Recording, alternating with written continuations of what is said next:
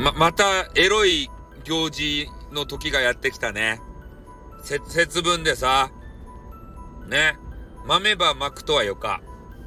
ね、鬼は内、福は外って言って、豆ば巻くとはよか。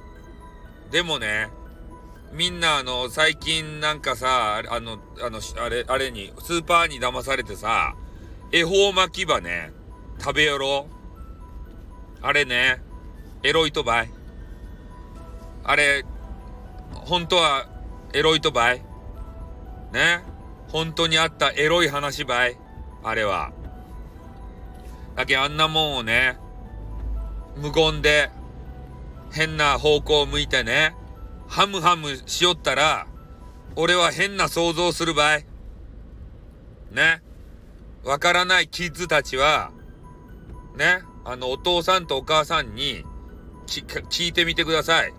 で、お父さんとお母さんが、その場で実践して、まあ、まあいいや。ね。ということでね、えー、節分の、ね、あの、そういうイベントに騙されるなよっていう話をさせていき、いただきました。ね。あの、調べてください。すごいのが出てきますから。ね。もう、今年から、恵方巻き食べないぞっていう風にな、なるんでね。なんか、あのス、スーパーに大打撃を与えたらごめんなさいね。でも、そういう、あの、あれやけん。イベントやけん。あの、あれは。恵方巻きは。ね。ちょっと綺麗に、あの、着飾ってね。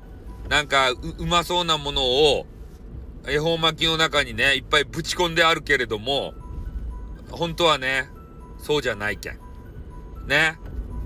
じゃあ、あの、キッズたちはちゃんと必ず聞いてよ、お父さんとお母さんに。恵方巻きって、あの、本当はどういう意味なのって言ってから、実践してみてよって言うてよ。